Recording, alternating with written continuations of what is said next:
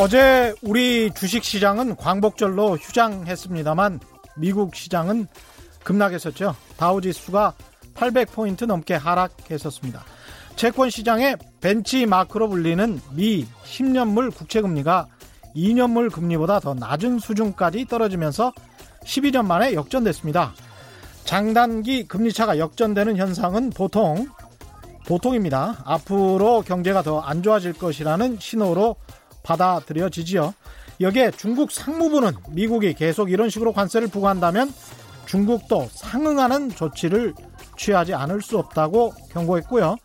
반대로 미국의 트럼프 대통령은 미국의 한 지역 라디오 방송에서 솔직히 중국은 합의를 이루기를 원할 것이고 그것은 적절한 조건으로 합의돼야 한다고 말했습니다.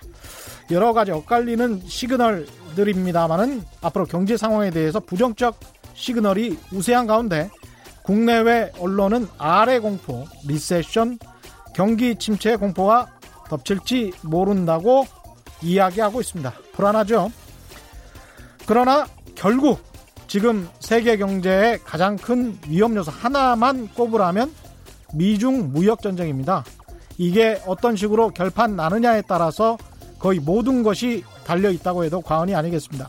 그래서 역으로 보면 미국 주식 시장이 폭락하고 금융 시장이 불안해지면서 트럼프의 재선 가도에 먹구름이 끼면 낄수록 미중 무역 전쟁에서 일정한 성과를 거두고 재선 행보에 박차를 가하려는 트럼프의 결심이 빨라질 가능성도 높은 상황입니다. 아이러니합니다만 미국 경제가 좀 더 불안해져야 트럼프도 더 빨리 결심할 수 있고 트럼프가 더 빨리 결심해서 미중 무역 전쟁이 원만히 해결돼야 세계 경제의 불확실성이 제거될 것 같습니다. 안녕하십니까. 세상에 이익이 되는 방송 최경령의 경제쇼 출발합니다. 오늘의 돌발 경제 퀴즈는 없습니다. 예. 오늘 굉장히 또 저 인기 있는 우리 최백운 교수께서 나오셔가지고 아주 많은 말씀을 해주시길 것이기 때문에 최경령의 경제쇼 유튜브로도 실시간 생중계되고 있고요. 지금 저 보이시죠? 최백운 교수님도 옆에 나와 계십니다. 시청 고맙습니다.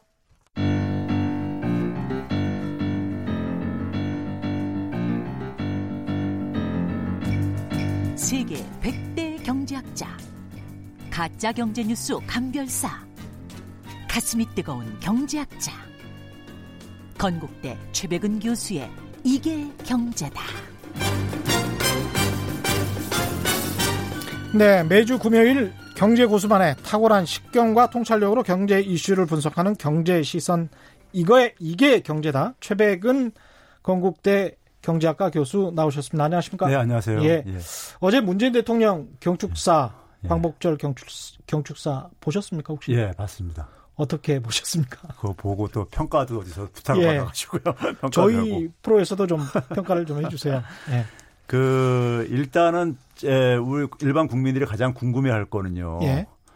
어, 문재인 대통령의 경축사를 통해서 지금 한국과 일본 간의 경제 전쟁에 음. 좀 양상을 들여다볼 수 있지 않는가 저는 이렇게 생각을 해요. 예. 그러니까 정부가 사실 세세하게 다 국민들한테 공개하지 못하는 내용들이 있을 거라고요. 예. 이제 일본한테 어쨌든 간에 그것이 수를 음. 일으킬 수가 있고 그렇기 때문에요. 예. 그런데 이제 경축사를 통해서 이제 간접적으로 정부가 이제 그러니까는 어 지금 대비하고 있는 그리고 정부가 아 파악하고 있는 일본의 음. 상황 예. 이런 것들이 이제 읽힐 수 있지 않는가 생각이 드는데요. 음, 예. 그런 점에서 저는 첫 번째로 봤을 때 이번에 굉장히 뭐 톤 다운 됐다고 예. 우리가 어 생각보다 그러니까 강경하지 않고 예. 어 소위 말해서 이제 협상의 음. 그 공간을 어쨌든 간에 열어놓고 대화의 그렇죠. 여지를 남겨놨다. 예, 대화 협상의 장을 어쨌든 간에 이제 강조를 했죠. 예. 아, 음, 그 얘기는 결국 뭐냐면요. 저는요. 예.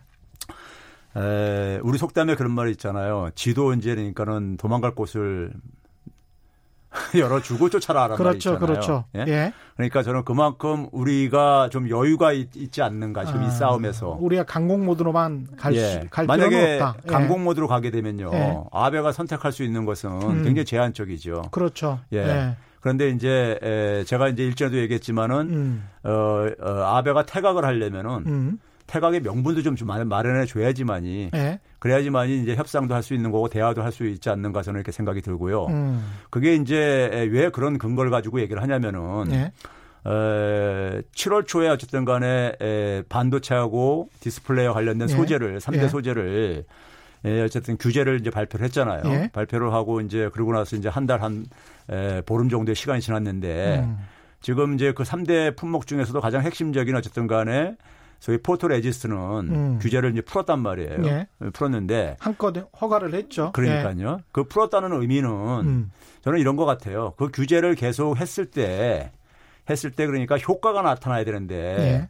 효과를 거두기가 힘들다고 힘들면서 음. 그러면서 오히려 일본 기업한테 오히려 피해만 발생한다면은 그렇죠. 에, 지금 이제 그러니까 우리가 지난 한 달 반 정도 보게 되면은 제가 이제 역설적으로 이제 그 예, 수출 규제 품목과 관련된 피해 기업들이 음. 우리나라 간판 기업들이라고요. 그렇죠. 예, 간판 기업들은 그나마 어쨌든 간에 방어 능력이 좀 있는 기업들이고요. 맞습니다. 예, 예 삼성전자, SK 예. 그러다 보니까 예. 지난 우리가 뭐 한 달 반 동안에 뭐 일반 보도를 통해서 많은 국민들도 접했지만은 음. 뭐 일부는 국산화도 상당히 뭐 빠르게 어쨌든 간에 추진을 하고 있고 예. 그리고 어 수입처도 이제 그러니까 공급처도 다변화를 이렇게 이제 그러니까는 물색하는 이런 가, 가, 이런 모습을 이제 그러니까 우리가 보이면서 그렇죠. 그러다 보니까는 어 일본 기업들이 굉장히 당황 당황, 당황 음. 당황하게 될 수밖에 없죠. 예. 자기들 만약에 예를 들어서 계속 이게 시간이 질질 끌게 되면은 음. 삼성이 그러니까 만약에 예를 들어서 다른 만약에 기업 예, 해외 다른 외국 기업으로 바꿨을 때 예. 저의 공급처를 바꿔 바꿔 바꿨을 때 일본 음. 기업이 그러고 나서 다시 거래하자고 하면 하겠습니까? 그렇죠. 할 수가 없는 거죠. 예, 할 수가 없죠. 그러면은 예. 결국 뭐냐면 주요 고객을 잃어버리는 것이고 그렇습니다. 상대적으로 예. 일본의 어쨌든 간에 예, 소재 부품 그 해당 사안의 산업은 음. 굉장히 타격을 입을 수밖에 없거든요. 일본 업체들도 신뢰를 굉장히 중요시하기 때문에 곤혹스러울 예. 겁니다. 이게. 그러니까요. 그러다 보니까 일본 음. 기업들이 지금 우회 수출을 음. 이제 소위 풍선 효과라고 하죠. 예. 일본 국내에서 규제를 하니까는 음. 수출 못하게 규제를 하니 못하니까 해외에서 음. 해외 생산 기지를 이용을 해가지고 그렇죠. 그러니까 자기 자기 고객을 그러니까 음. 기업이 자기 기업이 문 닫는 것만큼 음. 저더 중요한 게 어디 있어요? 그, 렇습니다 가장 중요한 예. 거죠. 그러니까 이제 그러다 보니까 효과도 별로 못 보면서 음. 잘못하면 그러니까 일본 기업만 피해를 보게 될 될 상황이 벌어지다 보니까는 음. 지금 이제 그런 이제 어쩔 수 없는 음. 자기가 스스로 그러니까 내놓은 카드를 스스로 접는 이런 이제 모습을 보인다는 것은 음. 그만큼 이제 그러니까는 어 제가 늘 얘기하지만은 초기에 이 싸움을 그러니까 어 승부를 낼 줄 알았는데 네. 이게 보니까 시간이 지나면서 음. 오히려 그러니까는 그 별로 그 다음 수가 별로 없는 것 같아요. 제가 볼 때는요. 네. 그러다 보니까는 어 지금 상당히 에 일본 상황이 녹록치가 않고 음. 그런데 그렇다고 해서 갑자기 또 이제 여기서 그냥 칼을 뺐다가 다시 칼집에 집어올 수도 없고요. 그렇죠. 일본도 예. 굉장히 곤혹스럽다. 다음 예. 수가 없다. 예. 이런 말씀이시군요. 그래서 이제 예. 그런 점에서 이제 그러니까는 대화 협상의 장을 그러니까 열어놓는 음. 이제 모습을 보였다고 생각이 들고요. 그런 의미에서 들어올 테면 그리고 들어와라. 아베도 그러니까는 예. 사실 그 음. 저기 저 뭡니까 거기 저 참배 가는 예, 하는데요. 예. 거기에 이제 가지 않고 곡물만 보냈다 그러잖아요. 음. 예. 그러니까 이제 그것도 마찬가지로 신사. 이제 그러니까 예, 신사, 예. 신사 참배하지 않고 직접 음. 가서 곡물만 보냈다고 이제 하잖아요. 예. 그것도 결국 마찬가지로 한국에 대해서 더 이상 자극을 안 하겠다는 이렇게 이제 우리가 간에 그런 그렇죠. 측면이 있네요. 예, 이제 그렇게 하나 읽을 음. 수가 있고요. 음. 그 다음에 이제 문재인 대통령 경축사에서 저는 굉장히 중요한 메시지를 보낸 거는 예. 이제 평화 경제 그 다음에 교량 어 이 경제 뭐 예. 뭐 이런 것들을 강, 교량 국가 이런 거를 강조를 했단 말이에요. 예. 그러면 결국은 뭐냐면은 지금 한국이나 일본이나 음. 지금 어, 상당히 그 경제가 어려운 상황이란 말이에요. 그렇죠. 어려운 상황 속에서 그래도 이, 이 동북아시아에 동북아시아니까는 이 해양과 대, 대륙 경제가 해양 경제와 대륙 경제가 연결될 때이 네. 동북아시아를 우리가 흔히 말해서 새로운 성장 모멘텀이 있는 음. 유일한 세계에서 유일한 지역이라고 우리가 많이 평가를 하고 그래요. 네. 예? 그러면 이 부분 속에서 일본이 그러니까 같이 공동 번영의 에, 기회를 그러니까 가질 것이냐 음. 아니면은 그러니까 혼자 나고자가 될 것이냐 예. 예? 이걸 선택하라고 음. 저는 이게 메시지를 던진 거라고 봐요. 예. 그래서 한반도 평화의 해방꾼이 되기보다는 한반도 평화를 통해서 그러니까는 이 일본 경제도 지금 어려운 상황이니까는 예. 소위 그러니까 출구를 찾는데 음. 이이 그 이 기회로 좀 삼, 어, 삼기를 바란다는 음. 이런 메시지를 굉장히 중요한 저는 메, 시지를 전달했다면서 공동 예. 번영을 예? 음. 서로 그러니까 상호 파괴적인 이런 것보다는 그렇죠. 이런 메시지를 전달했다는 점에서 굉장히 절제 있으면서 음. 그나마 저는 어쨌든 간에 이 사태를 해결하려고 하는 모습을 보여줬다고 그렇게 평가하고 싶습니다. 교수님 말씀대로 제가 지금 찾아보니까 아베 총리가 야스쿠니 신사에 공물은 보냈지만 참배는 예, 안, 안 했군요. 예. 이게 굉장히 큰 의미가 있겠습니다. 왜냐하면 예. 여기 안에 이제 야스쿠니 신사에는 도조 히데키 등 그렇죠. 태평양 전범, 전쟁 예. A급 전범 A급 전범들이 있는데 14명을 포함해서 246만여 명이 합사돼 있는 곳이군요. 예. 뭐 평상시에 저들을 애국자라고 이제 이렇게 평하던 음. 곳이니까 네. 아베가 가서 뭐 참배를 하더라도 음. 아베의 평소 모습에는 전혀 그러니까는 이게 뭐 틀리 저는 그렇죠. 아닌 문제인데 안 네. 갔다는 얘기는 네. 이제 한국을 비롯해서 주변 국가들이 특히 한국의 어떤 음. 저를 굉장히 고려하지 않았는가 저는 생각합니다. 그러네요. 그런 측면에서 국민일보, 서울신문, 세계일보, 조선일보도 문 대통령이 일본 대화 나서면 기꺼이 손 잡겠다. 네. 이것을 이제 오늘 자 헤드라인으로 아, 뽑았고요. 예. 예. 경향신문, 동아일보, 중앙일보, 한겨레, 한국일보는 아무도 흔들 수 없는 나라를 만들자.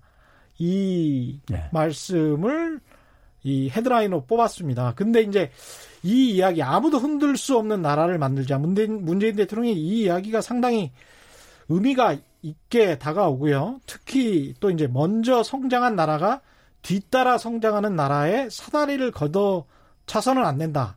이것도 이제 일본에게 네, 네. 경고를 보낸 건데 이런 측면에서도 상당히 수사적으로도 좀 의미가 있을 것 같기도 합니다만 내용도 네. 상당히 의미가 있게 있어 보입니다. 어떻게 보십니까 이 부분은? 그러니까 이제 아무도 흔들 수 음. 없는 경제 이 얘기는 그러니까 에, 지금 어, 그동안에 이제 한일 간의 경제 구조가 예. 한일 간의 경제 구조는 우리가 흔히 가마우치 경제라고 얘기하듯이 예. 그랬었는데 더 이상 이제 한국 경제가 그 정도는 아니다 하는 것을 음. 분명하게 하면서 그래서 어 아베 정권의 의도대로 어, 흘러가지는 않을 것이다. 예. 이걸 단호하게 이제 입장을 표명을 한 거고요. 그렇죠. 그래서 아베의 그 이번에 그 의도를 음. 포기하라는 음. 저는 간접적인 메시지 같아요. 예. 예. 그러니까 그게 관철되지도 않을 뿐만 아니라 음. 우리가 더 이상 그렇게 호락호락하게 음. 일방적으로 그러니까 당할 이런 저기 지금 경제는 아니다라는 것을 음. 전달을 한 거라고 생각이 들고요. 음.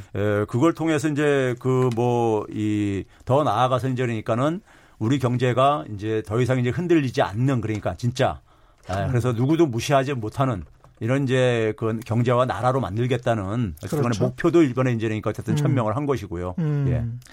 어떻게 보면 김원웅 광복 회장은 굉장히 세게 민심을 최대한 반영해서 말씀하신 것 같고 광복회장은 저는 네. 그렇게 표현해야 된다고 생각합니다. 음. 광복회라는 데가 어떤 데입니까요? 그렇죠. 예. 음. 소위 말해서 독립운동가들의 어쨌든 간에 직간접적으로 관련 있는 분들이 어쨌든 간에 그렇죠. 모임체거든요. 예. 예. 대통령은 전반적으로 국가의 이익이랄지 앞으로의 일본과의 협상이나 이런 것들을 전반적으로 다 고려를 한 것 같습니다. 예. 그래서 뭔가 좀 역할 분담을 하지 않았나 그런 생각이 들고요. 문재인 대통령이 그 광복절 경축사에서 강조한 부분이 평화 경제인데 예. 그 파트너라고 할 수 있는 북한의 반응은 아주 안 좋네요. 네.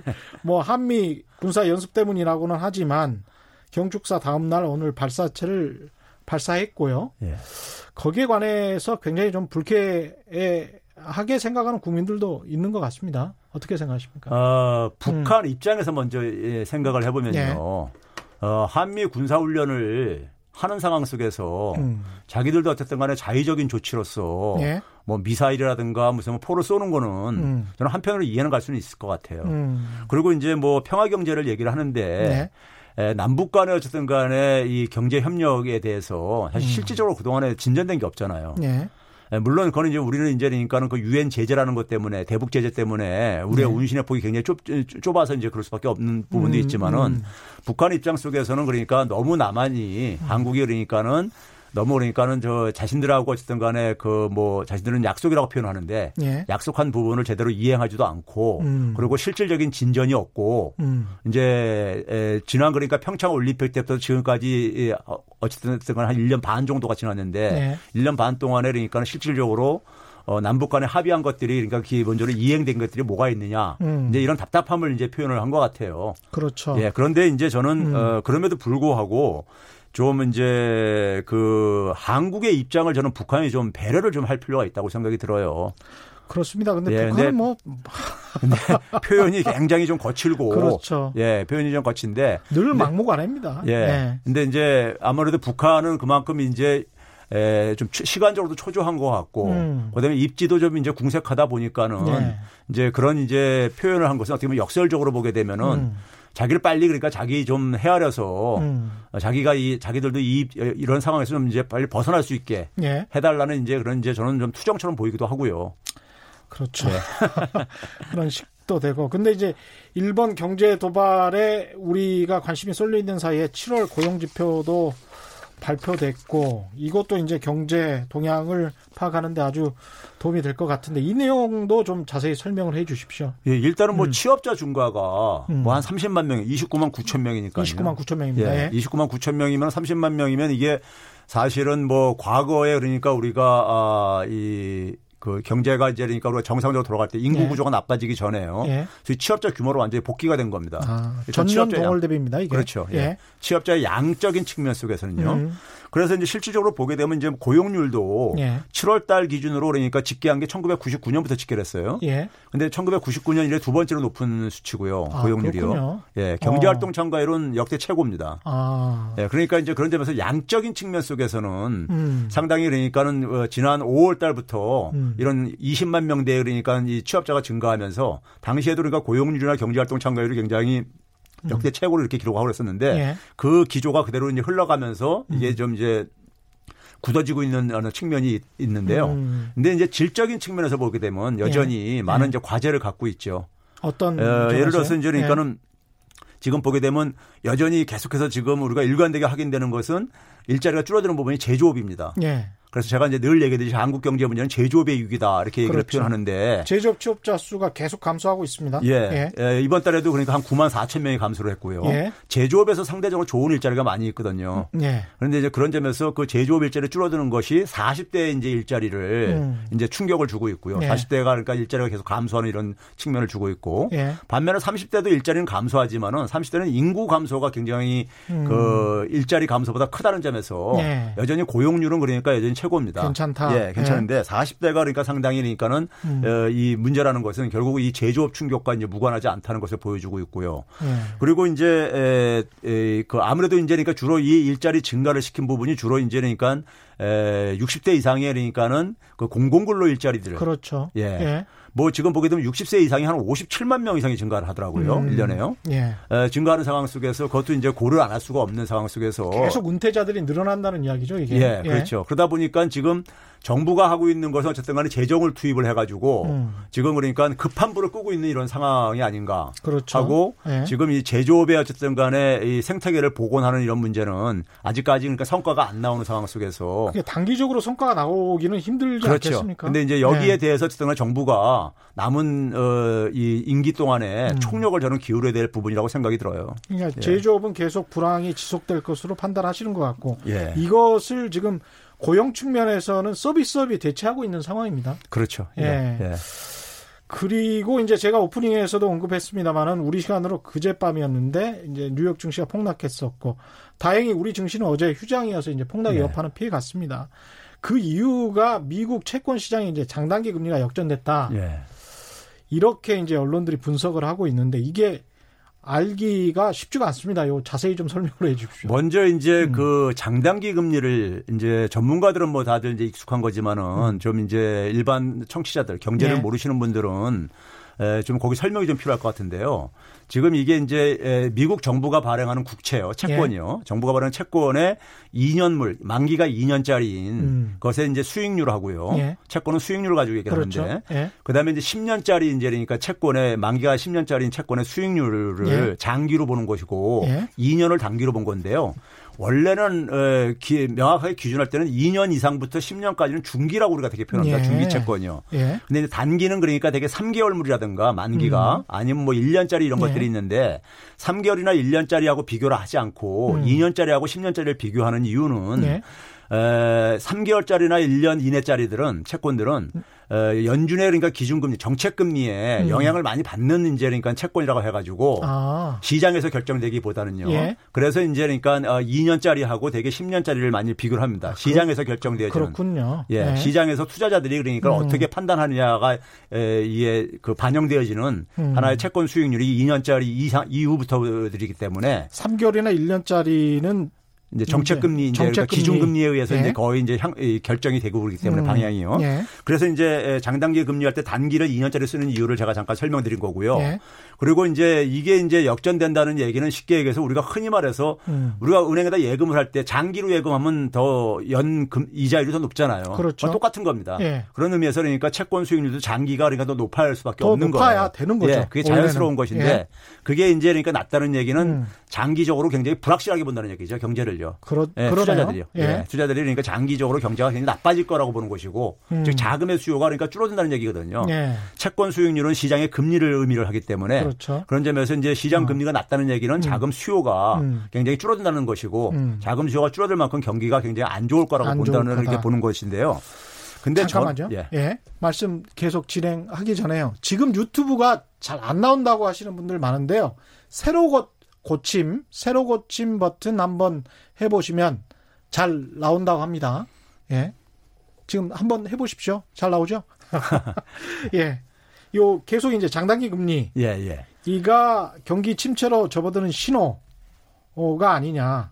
뭐 이거 가지고 이야기를 하고 있습니다. 근데 이제 우리가 지금 있잖아요. 음. 그 90년대 이후하고 90년대 전과 후가 하나 달라진 게 있습니다. 예. 대개 이제 경기 침체를 음. 90년대 이전에는 실물 경기가 되게 주도해서 만들었어요. 그랬죠. 예. 근데 네. 90년대 이후부터는 금융 부분이 먼저 음. 선도를 합니다. 음. 금융 부분이 선도를 해서 실물 경기 예. 침체를 그러니까 이렇게 만들어야 예고를 하는 거군요. 예, 예. 그렇죠.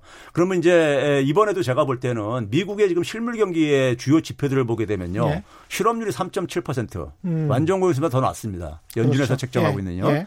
예. 그리고 지금 뭐 성장률도 그렇게 뭐 지금 좀 둔화되고는 있지만은 그렇게 썩 그렇게 무슨 나쁜 상황은 아니거든요. 2분기가 2.1%인가 예, 2.1%니까 예. 예. 그러니까 뭐 그뭐 뭐 지난 금융위기 이후에 한 3%도 한 번도 넘은 적이 없었으니까는 미국 경제 성장률이요. 그러니까요. 예. 그러니까 예. 뭐 그렇게 썩 나쁜 것도 아니거든요. 예. 단지 이제 둔화는 되고 있습니다. 음. 둔화는 되고 있는데 침체가 그러니까 조만간에 침, 미국에서 침체를 얘기할 때는요. 음. 2분기 연속 마이너스 성장률을 기록할 때입니다. 예. 근데 마이너스 성장률로 그러니까 조만간에 이게 저기 곤두박질 칠 거라고는 쉽게 지금 그렇죠. 예, 없는 겁니다. 그렇다면은 예. 결국은 뭐냐면 지금도 보게 되면은 이 금융 시장이 저는 음. 구조적으로 굉장히 취약하다고 저는 봅니다. 예. 그러니까 그동안 에 굉장히 저금리하고 양적 완화로 인해 가지고 소위 말하는 초금융 완화죠. 예. 시중에 그러니까 유동성과 신용이 엄청나게 공급이 됐어요. 음. 근데 그 공급된 돈들이 실물 경기에 들어가는 건 일부만 들어가고 예. 대부분이 자산 시장, 주식 시장이나 부동산 시장으로 흘러 들어갔다고요. 음. 그러면 결국 뭐냐면 상당 부분에 그러니까 자산 시장에는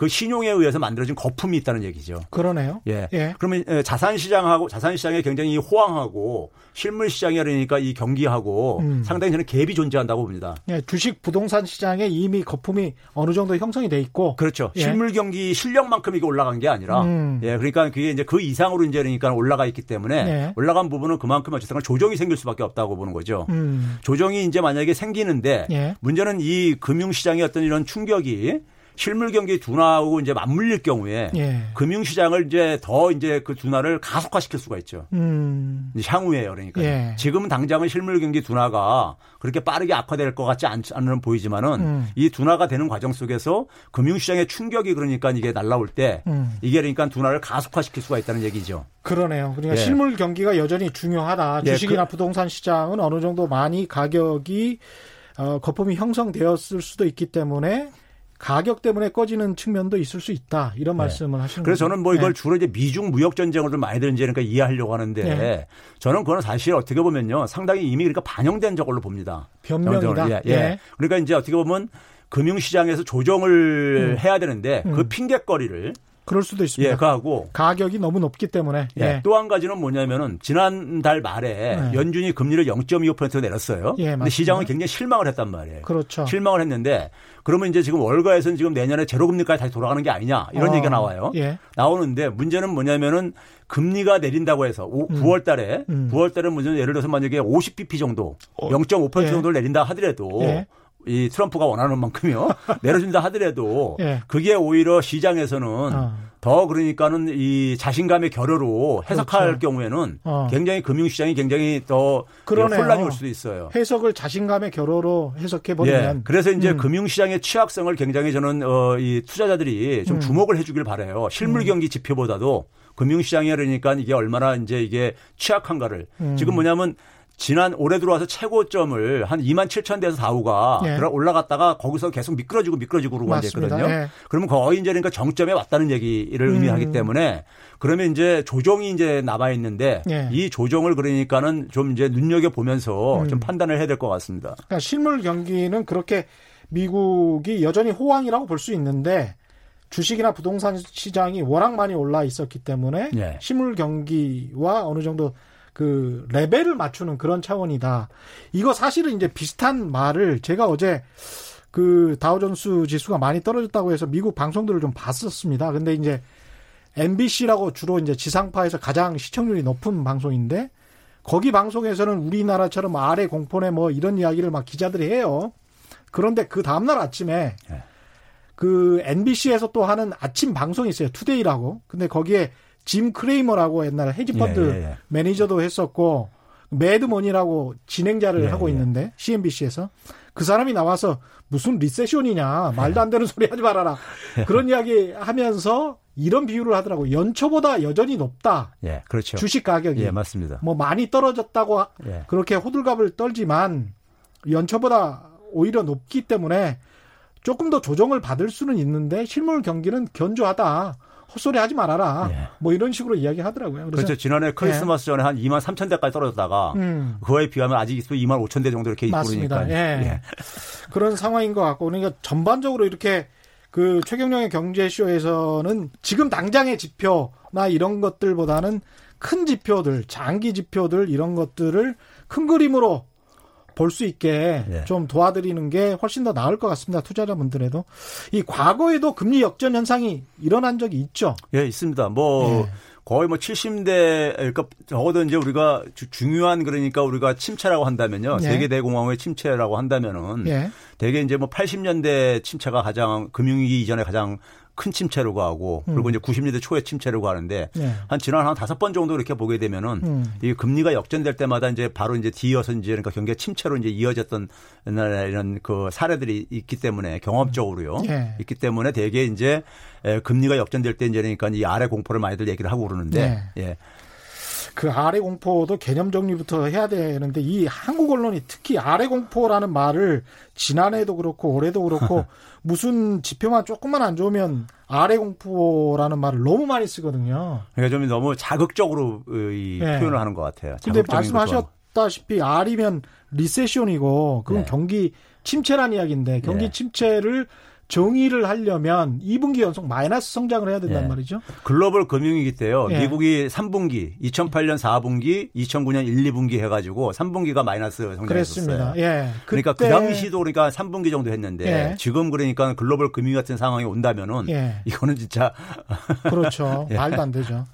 그 그래서 그런 개념 정리부터 명확하게 하시는 게 언론에 쉽게 휘둘르지 않고 투자를 제대로 냉철하게 할 수 있는 방법 중에 하나라고 봅니다. 오히려 그 이 하버드 총장이었던 예. 서머스라는 사람이 있죠. 예. 서머스가 그러니까 오래전 서머스, 예. 예 오래전부터 이제 그러니까 secular stagnation이라고 예. 장기 정체 뭐 이렇게 예. stagnation하고 recession은 좀 다른 개념인데요. 그렇죠. 그러니까 그 사람이 얘기하는 건 제가 이 시간에 소개한 저금리의 함정 빠졌다는 얘기를 한 번 일전 소개한 예. 적이 있었는데 예.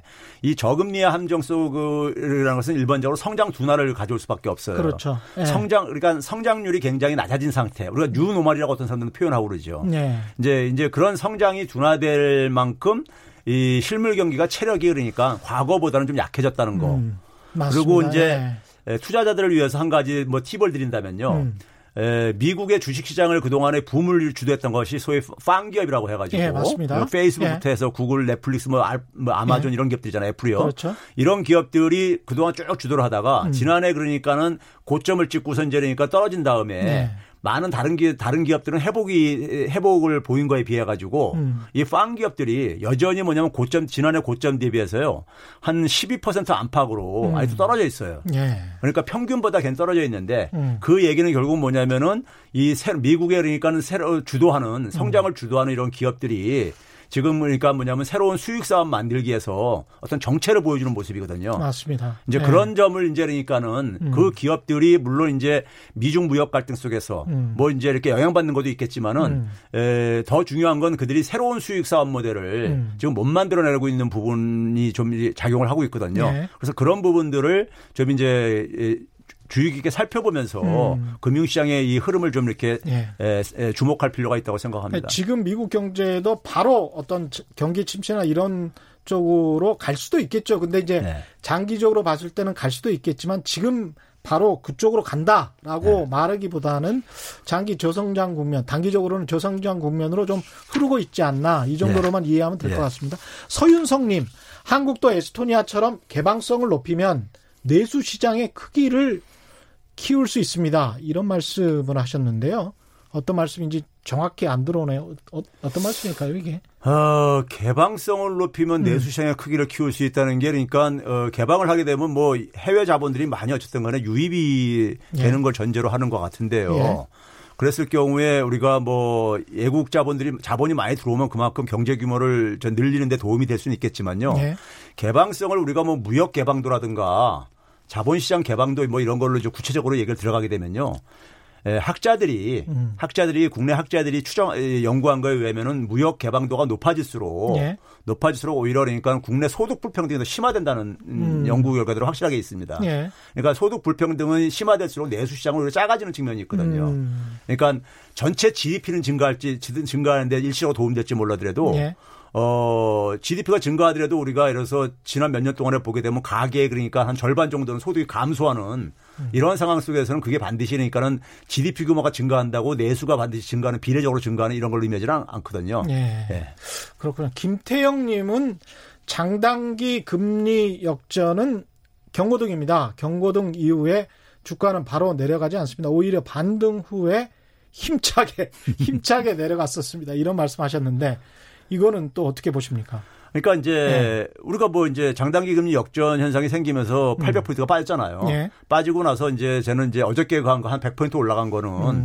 기술적 반등이라고 좀 보고 싶고요. 네. 그리고 이제 그러니까 그 이게 이제 그러니까 장단기 금리 역전 현상이 해소가 됐단 말이에요. 어쨌든 간에 예. 해소가 되면서 이제 그리고 이제 소비 지표도 괜찮게 나오면서 예. 이제 100포인트 정도 올라갔는데 예. 이거는 저는 이제 기술적 반등이라고 보고 있고 음. 시장은 여전히 여전히 뭐냐면 장단기 금리 역전 현상이 재발하지 않겠는가. 음. 지금 그동안에 쭉 이제 장단기 금리의 그 격차가 예. 축소되어 왔었거든요. 맞습니다. 오다가 예. 이제 역전된 거거든요. 예. 그렇기 때문에 이제 에, 그런 부분을 조금 더 시장에서는 음. 앞으로도 그러니까 계속해서 발생하지 않겠는가. 음. 그래서 게, 에, 좀 이렇게 그 투자자들이 음. 그런 상황을 지금 이제 지켜보면서 예. 판단을 하려고 하는 이런 이제 상황인 것 같습니다.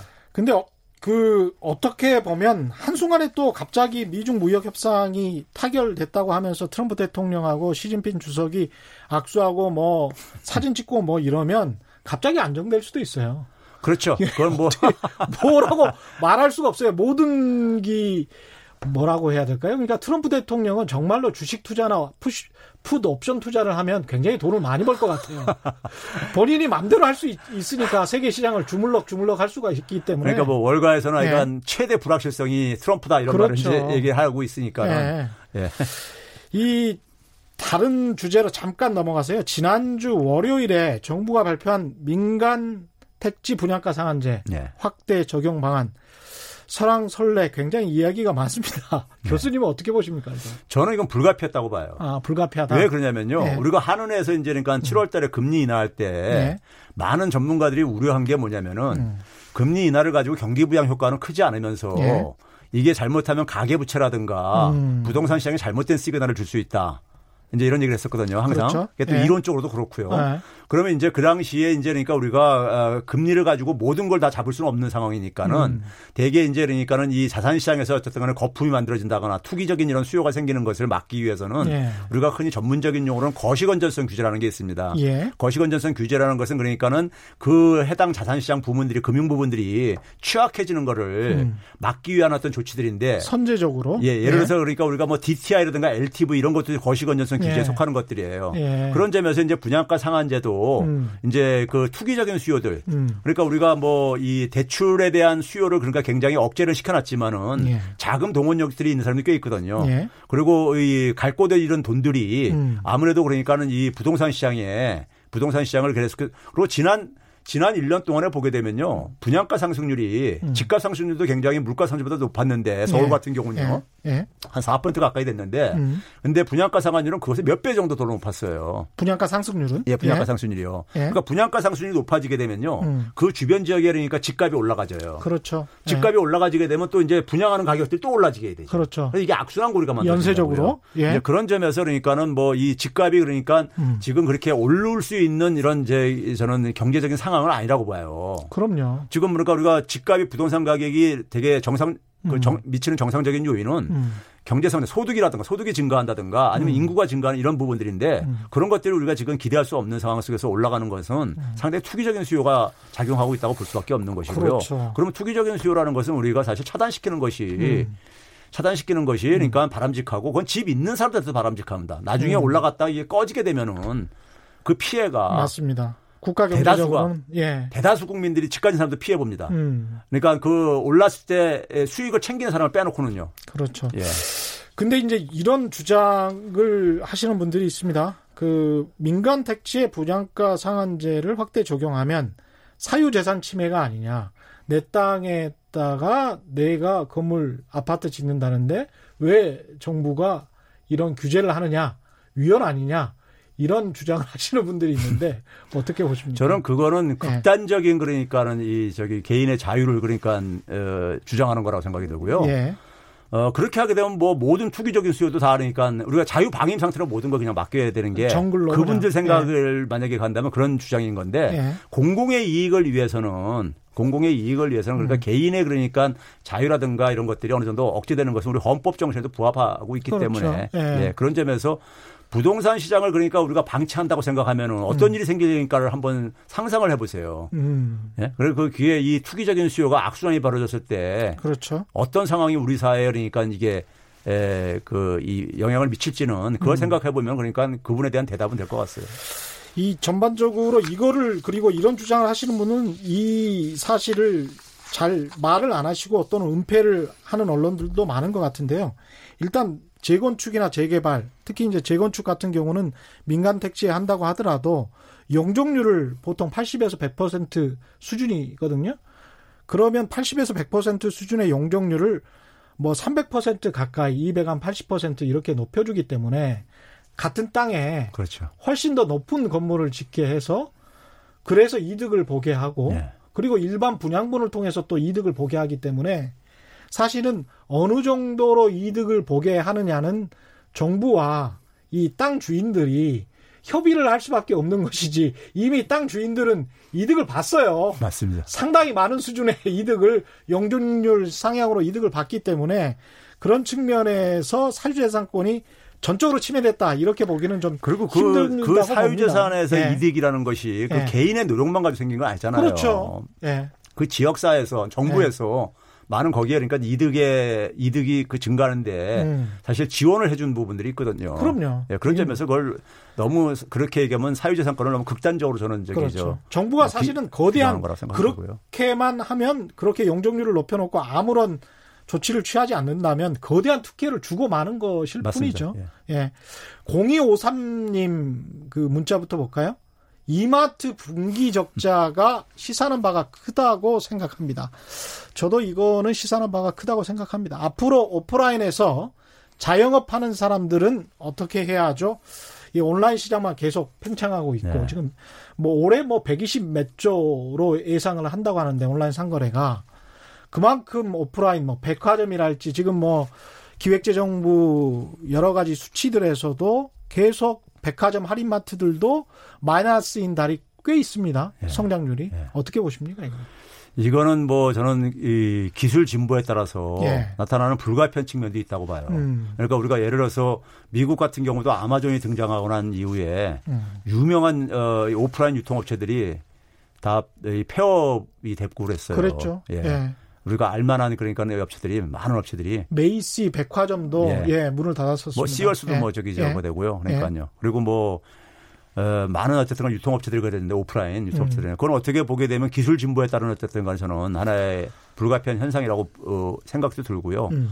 그래서 오프라인 하시는 분들이 그러니까 결국은 뭐냐면 이런 기술 진보 상황 속에서 어, 적응을 하려면은 적응을 하려면 어쨌든 간에 그 차별성을 만들어야 된다고 생각이 들어요. 예. 차별성을 만들어 가지고 어차피 음. 적응을 할 수밖에 없다고 생각이 들고 음. 오프라인 속에서 아무래도 사람과 사람 대면 속에서 그러니까는 영업을 하시는 분들이기 때문에 예. 그 대면 속에서 그 영업을 그 영업을 통해서 그러니까 이익을 만들어낼 수 있는 사업 모델들을 고민을 좀 해야 될 것 같습니다. 대면적으로 예. 예. 가치를 창출할 수 있는. 예, 그렇죠. 예. 예. 1010님 소득 수준은 그대로인데 집값과 교육비에 소득 대부분을 써버리는 게 정상인가요? 지금 상태론 내수 경제가 살아나길 기대하지 못합니다. 저도 비슷한 의견이고요. 박진수님, 정부는 왜 보유세를 팍팍 안 올릴까요? 보유세가 가장 강력한 부동산 투기 억제책 아닙니까? 뭐 이런 저도 절대 동의합니다. 예. 그러니까 기본적으로 그러니까 지금 부동산 정책에 있어서요. 음. 부동산 공급의 제일 초점은 예. 다주택을 가지고 있는 사람의 주택을 내놓게 해야 됩니다. 맞습니다. 예. 예. 그게 일차적인 거고 예. 그걸로도 부족할 때 신규 음. 공급을 해야 된다고 저는 생각이 음. 들어요. 음. 그럼 다주택자가 부동산 보유에 따른 이, 이익을 이익이 너무 그러니까 높기 때문에 그렇죠. 그걸 내놓지 않는 거거든요. 예. 그러면 결국 그것을 어, 그 기대 수익을 낮추는 것은 음. 결국 그러니까 보유세가 가장 제가 볼 땐 전공법이고요. 그렇죠. 예. 어. 근데 이게 이제 그러니까는 항상 그 뭐 야당이라든가 음. 아니면 그다음에 우리 사회 그러니까 뭐 언론이라든가 음. 이런 데서 우리가 보게 되면은 뭐 공시지가 조금 올려도 음. 엄청나게 막 용단 폭격하면서 그거 하잖아요. 네. 예? 공시 가격 떨어질 때는 언론에서 보도를 잘 안 해요. 예. 근데 압구정 현대 아파트도 제가 누차 말씀드립니다만은 1년에 3억 몇 천만 원씩 떨어질 때가 있었습니다. 근데 사실 이게 네. 있잖아요. 역사적으로 보게 되면요. 네. 우리나라에서 가장 큰 자산이 부동산 자산이거든요. 네. 우리가 역사 속에서 보면 이 답이 보여요. 그래서 고려 말이라든가 조선 말이라든가 음. 심지어 뭐 신라 통일신라 말에도 음. 되게 토지 개혁이 토지 개혁이 그 내부적으로는 되게 이게 실패합니다. 음. 결국은 이게 그러니까 왕조가 바뀌면서 이게 토지 개혁이 됐지. 예, 그만큼 힘든 거 힘든 겁니다. 맞습니다. 예. 제가 정부 입장에서 고민을 이야기 말씀드리자면 이 부동산 가격이 너무 앙등하고 폭등한 상황에서 소득은 그에 따라가지를 못했잖아요. 그렇죠. 그러면 이제 보유세를 내려면 외국처럼 뭐 1%다, 2%다 재산세를 내려고 하면 자기 소득에서 내야 되는 거기 때문에 소득이 미국처럼 6만 불 1인당 GDP가 그 정도 되지를 못하고 1인당 3만 불 수준인데 아파트 가격은 미국 뉴욕처럼 네. 뉴욕 에뭐 6만 불씩 버는 7만 불씩 버는 사람들의 수준으로 이미 와버린 거죠. 그렇죠. 그런 상황에서 보유세를 급격하게 올려버리면 이건 또 다른 문제가 발생할 수 있기 때문에 그런 측면에서 상당히 힘들다. 정부가 할 수 있는 정책에 뭐랄까요? 그 툴들이 수단들이 그렇게 많지 않다 생각보다 그런 생각도 듭니다. 8228님 교육이 바뀌어야 하는 거 아닌가요? 애들 키우며 돈 나가는 게 너무 큰데 안 바뀌는 이유 정치인들이 자기 자식들을 해외에서 공부시키기 때문입니다. 이런 말씀도 하셨네요. 교육은 우리 사회에서 저는 절대적으로 필요한 과제라고 생각합니다. 예. 그러니까 지금 사실 그러니까 돈을 어, 자식들한테 엄청나게 투자를 하는데 그거에 비례해 가지고 음. 아이들은 근데 그걸 가지고 그런데 사실 뭐 행복해 하지도 않고요. 그렇죠. 그거 가지고 그렇다고 해서 어 좋은 일자리도 잡을 수도 없고. 음. 그러면 사실 지금 현재의 교육은 저는 미친 교육이라고 저도 교육계 종사하지만은 미친 교육이고요.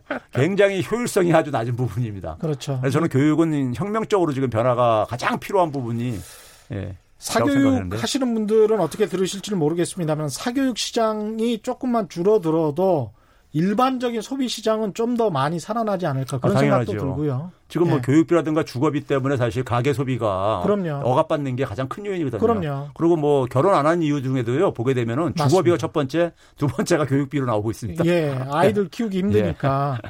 그래서 주거비, 이 사교육비 이거는 우리가 네. 우리 경제가 도약하기 위해서라도 꼭 예. 잡아야 될 것 같고요. 마지막으로 한 가지만 예. 금리 인하를 미국이 더 할 가능성이 높아지지 않았습니까? 할 것 같습니까? 안 할 것 같습니까? 지금 상황이 지속된다면 이거 예. 할 수밖에 없죠. 할 수밖에 없다. 예, 그러냐면요. 예. 금융위기 이후에 연준에 우리가 음. 교과서적으로 연준에서 되게 물가하고 음. 실업률을 가지고 되게 금리 방향을 결정하는데 예. 근데 추가된 게요. 금융 음. 안정이라는 게 추가가 됐습니다. 음. 그래서 이제 이 금융이 불안정해지게 되면은 그걸 이제 진정시키기 위해서 음. 금융 뭐 시장이 불안정해진다는 얘기는 결국 뭐 주가가 떨어진다거나 부동산 가격이 떨어진다 할 때 돈을 더 풀어가지고 그러니까 다시 이제 떨어지는 걸 막, 막, 막는다는 그렇죠. 차원에서 하는 거기 때문에요. 예. 그런 점에서 지금 같은 이렇게 취약성을 보인다면은 음.